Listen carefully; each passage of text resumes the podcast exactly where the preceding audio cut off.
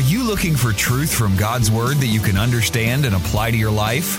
You'll find it today on Make It Clear with Dr. Stan Ponz. Listen now as Stan makes it clear.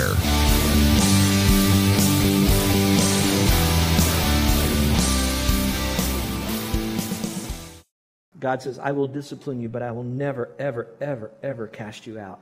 So here's a question you could answer, and that's a simple one. If God does not condemn me, then who am I to condemn myself? You show me a verse in the Bible that God says to a believer in Christ at any time, walking with him or not walking with him, that says that he condemns those who are his children. You cannot find it. Why? Because there is now no condemnation to those who are in Christ. So if God doesn't condemn you, the biggest thing is don't you condemn yourself. So if you're hearing your children, your teenager, sit in their room and throw the stuff on the floor and sit there feeling like I'm just no good and they feel so condemned, you wrap God's ever loving arms around them with scripture and your tender words, and you remind them so much. If God doesn't condemn you, then don't condemn yourself. And may I add a little thought to that? Here it is. If God doesn't condemn you and you shouldn't condemn yourself, then I shouldn't condemn you. Now think about that. So that might help you, but there is something that is very, very important in this context. Would you go back to Romans 8, verse 1 again? Who is this promised to? The promise that God will not punish you, that God will not be angry with you, that God will not a- uh, reject you, or that He won't withhold His blessings from you. Who is that to? It says, There is therefore now no condemnation for those who are in Christ Jesus. Mark that in big letters for those who are in Christ Jesus. I've done this illustration before, and I'll probably do it many more times because it works so well. But I'd like you to see this, so especially you that are working and teaching and discipling others. What does it mean to be in Christ? I'm holding up two objects. Can you see them in the back? I'm holding up my Bible right here. And so the Bible for a moment is going to represent the person of Christ.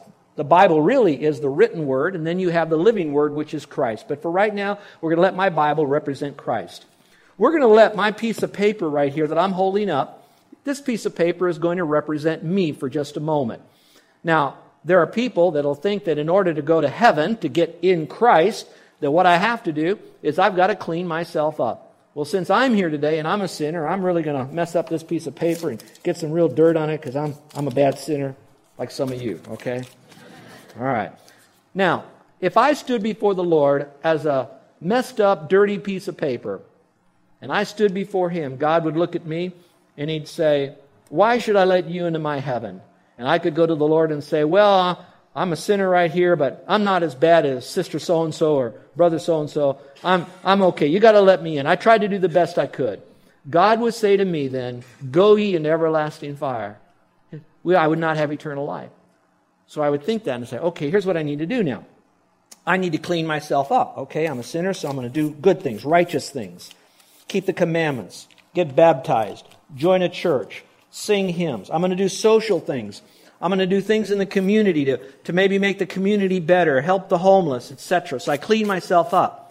So now when I die, I'll stand before the Lord much cleaner than I was before. And God could ask me, Why should I let you into my heaven? How would I answer him? Well, I was real bad before, but I heard now that I should be good, so I cleaned myself up. So come on, let me in, Lord. The Lord's going to say, I'm so glad you did better and you helped your fellow man. You did some religious things, but none of those things will get you into heaven because the law can't save you. All it did was to remind you that you're so imperfect because the law is so perfect. He's going to say, go ye into everlasting fire. Now we get into the in Christ. Philippians chapter 3 verse 9 says that if we are in Christ by faith, that's what gives us eternal life. Now watch. I can know about Christ, but that doesn't mean I'm in Christ. I cannot get into Christ by doing any type of religious or social good deeds. How do I get in Christ is when I place my faith in Christ. When I place my faith in Christ, then I am accepted in the beloved one, Ephesians chapter 1, and now I'm all in Christ. Now, when I die and I stand before God and God looks at me, does he see my righteousness or Christ's righteousness? He sees Christ's righteousness because I'm in him. Now, if I'm in him, the promise is there's no condemnation. He is not angry. He doesn't reject me. He doesn't punish me because he already took the punishment for me on the cross. And he doesn't withhold any blessings. Does that mean that I'm perfect? Here's the answer yes and no. Yes, I'm perfect because I'm in Christ. No, I'm not perfect because I still sin. Watch this. But even though I sin because I'm in Christ, I have eternal life because of faith alone in Him. So that's why to get into Christ, I place my faith in Him. Now, in Christ, you that are looking through the windows, I want you to say, listen, Christ did all that for me on the cross. I have all those blessings when I'm in Christ and I want to get in Christ. You don't go into a building, you don't join a church. You take the little faith you have, like a grain of mustard seed or a little child, and you place it in Jesus Christ and Him alone to give eternal life. Then you won't have any condemnation. So listen, if Christ can save you from all the sin that would keep you out of heaven, and you're not condemned then any longer, then you're not condemned when you miss the mark even now. So, let's talk about the process. So, what is this process of not being condemned? It's very simple. You can't, God can. Here's how. That's the teaching through Romans 6, 7, and 8. I can't get over this condemnation thing by myself. God can through the person and work of Jesus Christ. And here's how I win this condemnation battle that I seem to have in my mind. Now, to do that, some of you might think, well, as a believer now, now I'm talking to believers, not to get into Christ, you're already into Christ. Some of you say, well, I'm still condemned. And as my feeling of condemnation is, I must do a lot of good deeds now. I can do this, and I should do that. I should try this. I should try that. I'm going to tell you that if you put too much emphasis on yourself, you're no different than the world. The world's thinking about having a better life is if I want it, I should think it. If I think it, I should believe it. If I believe it, I should say it. If I say it, I will have it. That's what the world says. That's what most of the Bible teachers or preachers or speakers do on TBN. Joel Osteen will say the same thing. Napoleon Hill says the same thing. Whatever the mind can conceive, you can achieve. And there's great danger in that because it's only found in the person of the Lord Jesus Christ. That's the world's thinking.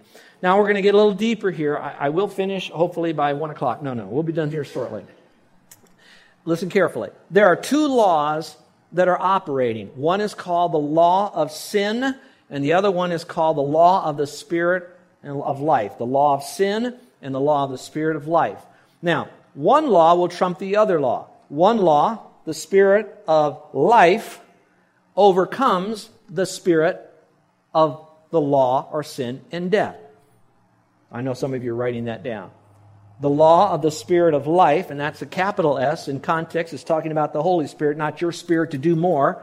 It's the Holy Spirit, the spirit of life, overwhelms, overcomes the spirit of sin and death. Now you hear that and you think theologically, how does that really make sense? Because how can one law trump another law? Well, maybe there's another way I could do it by doing, doing a little bit of science, and I'm not a scientist, so relax. So here's the question How many of you have ever flown in a helicopter or an airplane, rocket ship, or anything like that, that you had to leave uh, the ground in some kind of a man made object, but you left the ground? Would you raise your hand? Okay, I was going to say a broom, but I, I better not say that because you might think I'm thinking of something else. But anyway, the point simply this is that you have what is known as the law of aerodynamics, and then you also have the law of gravity. The law of aerodynamics, if it's done properly, that right law of aerodynamics will trump the law of gravity. And so one is stronger than the other. I have a pen in my hand here, and so with the law of gravity, if I drop this pen, it would fall. But I take my hand over here, and because of the strength that I have, I can grab the pen as it now falls. And so now the law of the strength of my hand trumps the law of the pressure of gravity that's pulling the pen down. So one law can trump the other law. When you trust Christ as Savior, this is huge, folks. When you trust Christ as Savior, now you have a new law inside of you, and that's the law of the Spirit, which now so much Scripture teaches is the, the Holy Spirit is so powerful. He, in Christ that He's more powerful than anything else there is, and you now have the Godhead within you God the Father, God the Son, God the Holy Spirit. You're not becoming God, but you now are partaker of His divine nature. So you now have the potential in Christ to have that law of spirit and life overcome the spirit of sin and death. Remember a moment ago I held up my Bible and I said that my Bible is going to represent Christ, all right? You have what we call two births. Your first birth is when you're born in your mom and dad's family. That's a flesh birth. In Scripture, that talks about going all the way back to Adam. Then, when you trust Christ as Savior, you're born again of the Spirit, you're now in Christ. So you have Adam and you have Christ. When you trust Christ as Savior, you're still in the flesh, but now you've placed your faith alone in Christ. And so now the new birth that you have in Christ trumps the old birth that you have of the flesh. Does that mean you'll never sin again? No, no, no. We'll still sin. But I want you to know that you can have power over those propensities to do the things that will be sinful in your life. So, quickly now, how does God provide this freedom? Very simple. Very simple. Goes back to salvation. Those of you that are looking to find out what do I need to be saved, look at the passage. He sent his son. In a few weeks, we're going to be celebrating Christmas, are we not? And we celebrate Christmas, we're going to be celebrating the birth of Jesus Christ. And as you celebrate Christmas and the birth of Christ, I want you to think of this passage in Romans chapter 1, 8, 8 rather, ch- uh, chapter 8, verses 1 through 4, because it's all found in here. He sent his son. We're going to celebrate the coming of Jesus Christ as a babe. Obviously, he grew up and went to the cross. Number two, he sent his son in the likeness of sinful man. Now, let me make this clear. He didn't send his son as a sinner like sinful man, he sent his son in the likeness of sinful man. And so we're really emphasizing the likeness of man who sins to remind us that men sin. But it's the emphasis is in the likeness of that man, which is, if you look all the stories, he walked, he talked, he ate, he slept, he drank, he cried.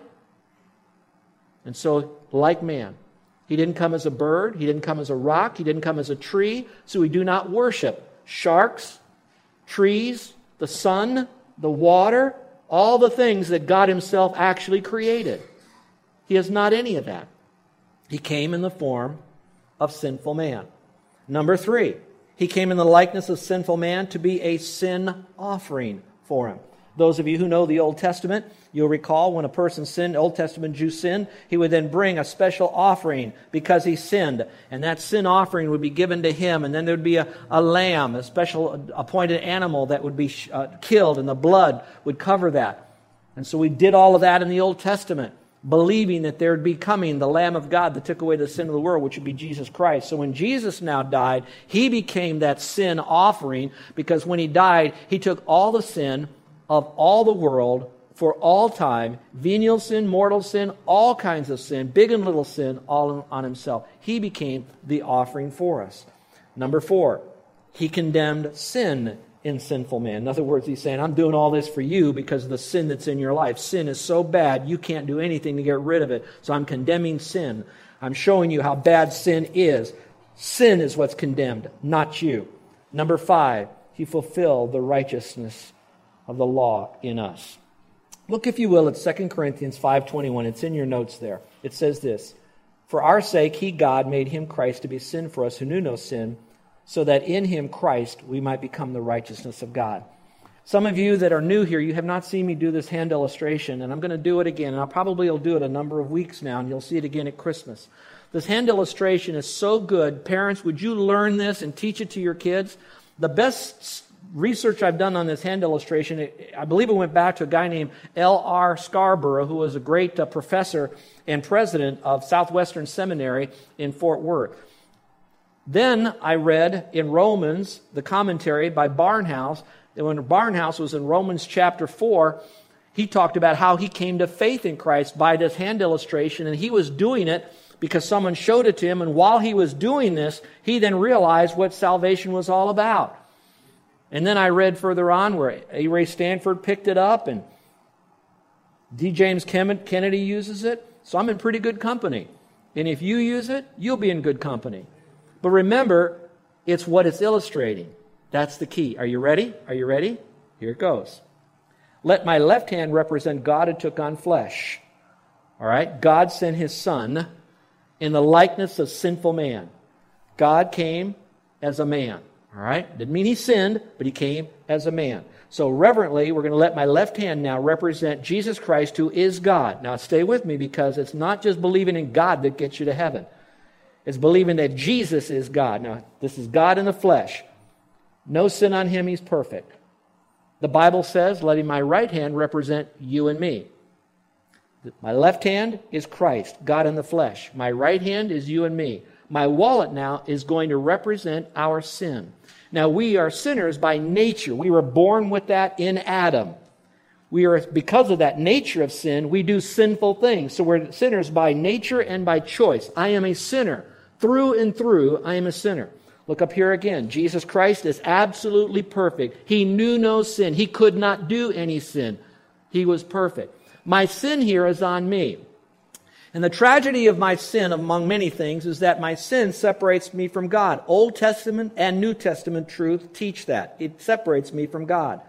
It also will separate me from heaven because heaven is a perfect place and He can't allow me as a sinful person into heaven with that sin. Otherwise, it's quite probable that I'll pollute heaven like man has polluted earth because of the sin. So sin is a big problem here. Now, we already learned that God loves me, but He hates my sin. He says, I'm condemning sin, not the sinful man. He's reminding us how bad sin is when Jesus Christ went to the cross. So now watch carefully. Here I am as a sinner. We learned today that if I keep the law as much as I try to, I still have sin because keeping the law will not get rid of my sin. It just shows me how bad of a sinner I really am. So nothing I do myself will ever, ever, ever, like super glue, sin. I can't get rid of that sin. Now the Bible says God loves me, but he hates my sin. And so here's what Jesus did. Now watch carefully. He knew no sin, but he became sin for us. So he took all my sin on himself, past, present, future, big and little, man, woman, boy, and girl, foot washing aborigine, whoever it might be, everybody's sin went on himself. He died and he rose again. Now, notice the sin ticket was paid for by the blood and resurrection of Jesus Christ. The death and resurrection is blood. Now, look over here. Notice my sin is gone. Now, that does not mean everybody's going to heaven. It just means that the sin was paid for. So now he has taken my sin on himself and put it on his account. He died, rose again, paid it in full. Colossians 2 and other passages, Acts 13. So here am I. That does not mean now, just because my sin is paid for by Christ, I'm going to heaven. Because I need something else to get me there.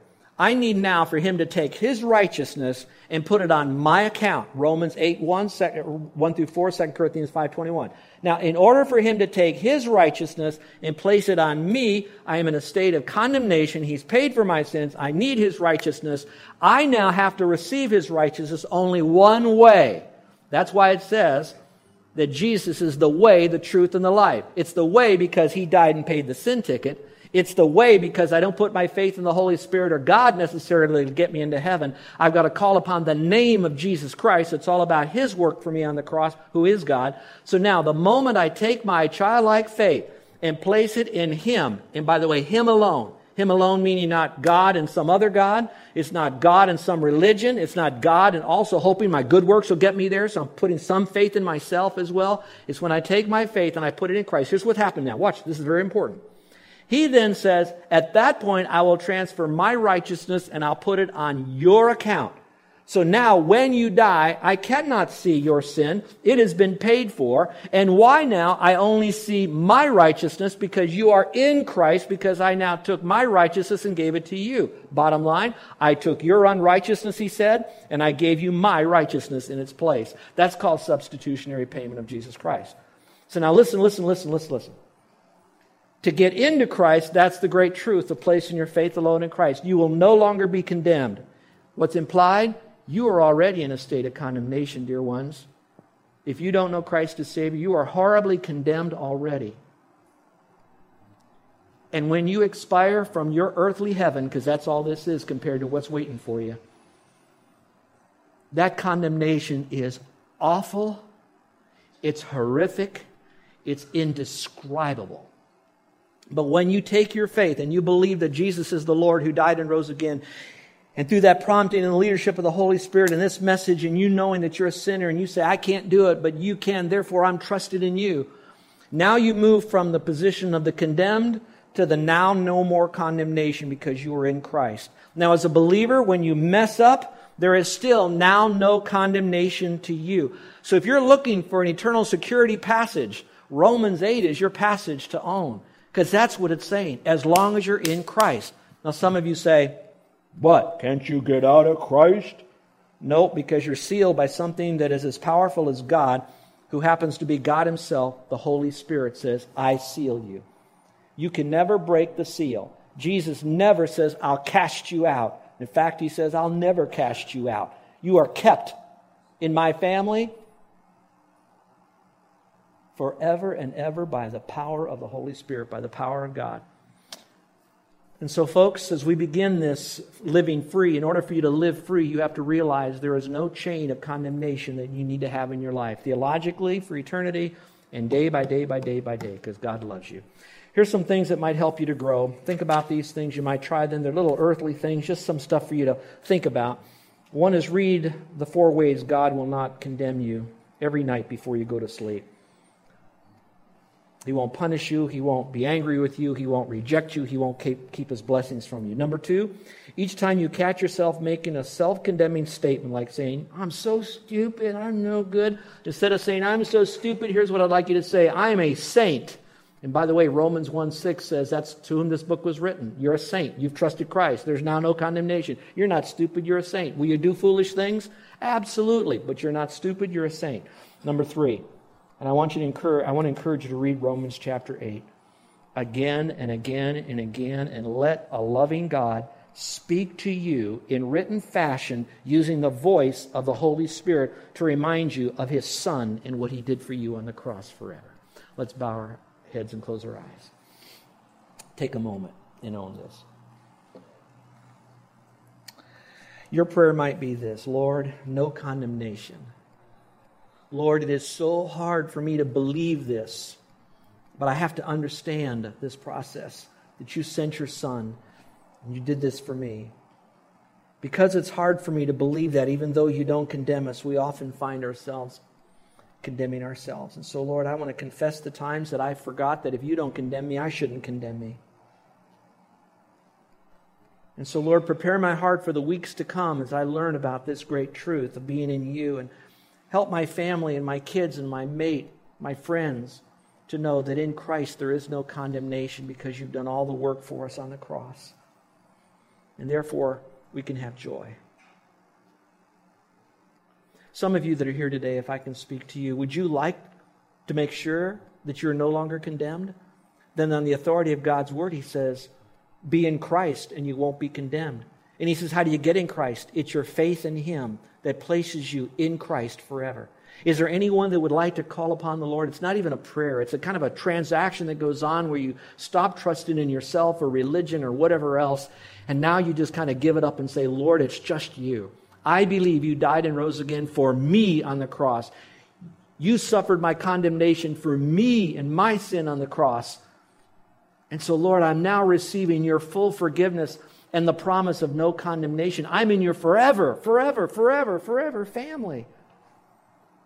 Is there anyone that's crying out to God alone in, in your own little transactional way between you and Him right now in your mind?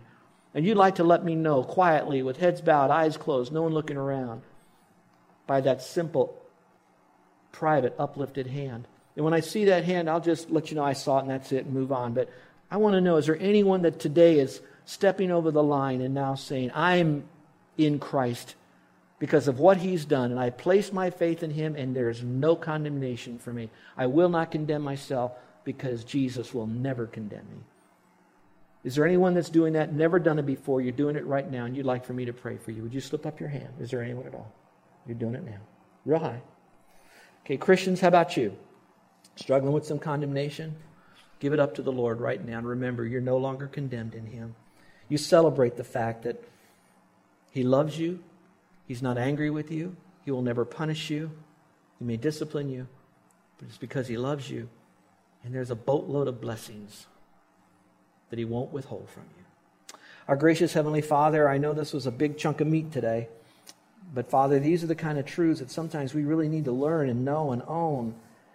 These are the kind of truths that we're going to have to hear again and again, but as we do, it's going to go very deep these are the very things that are going to change us from the inside out. And so, Lord, we now are going to give it up. No condemnation because we are in Christ by grace through faith alone in you. And so now, Lord, let that motivate us. Your grace and mercy and the promise of no condemnation propel us into a life of holy surrender to you and service of others as we want to point them to you. In Jesus' name, amen. You're listening to Make It Clear with the teaching of Dr. Stan Ponz, founder of Make It Clear Ministries. Make It Clear is dedicated to taking the Word of God with clarity into every person's world. It is the support of listeners like you who make the ministry of Make It Clear possible. You can provide your tax deductible gift to Make It Clear online by going to makeitclear.org, or you can mail your gift to Make It Clear, P.O. Box 607901, Orlando, Florida 32860. Thank you for helping us make it clear. If you would like to have Dr. Ponz speak at your church or event, please send us an email at tellmemore at makeitclear.org. Thank you, and remember to make it clear.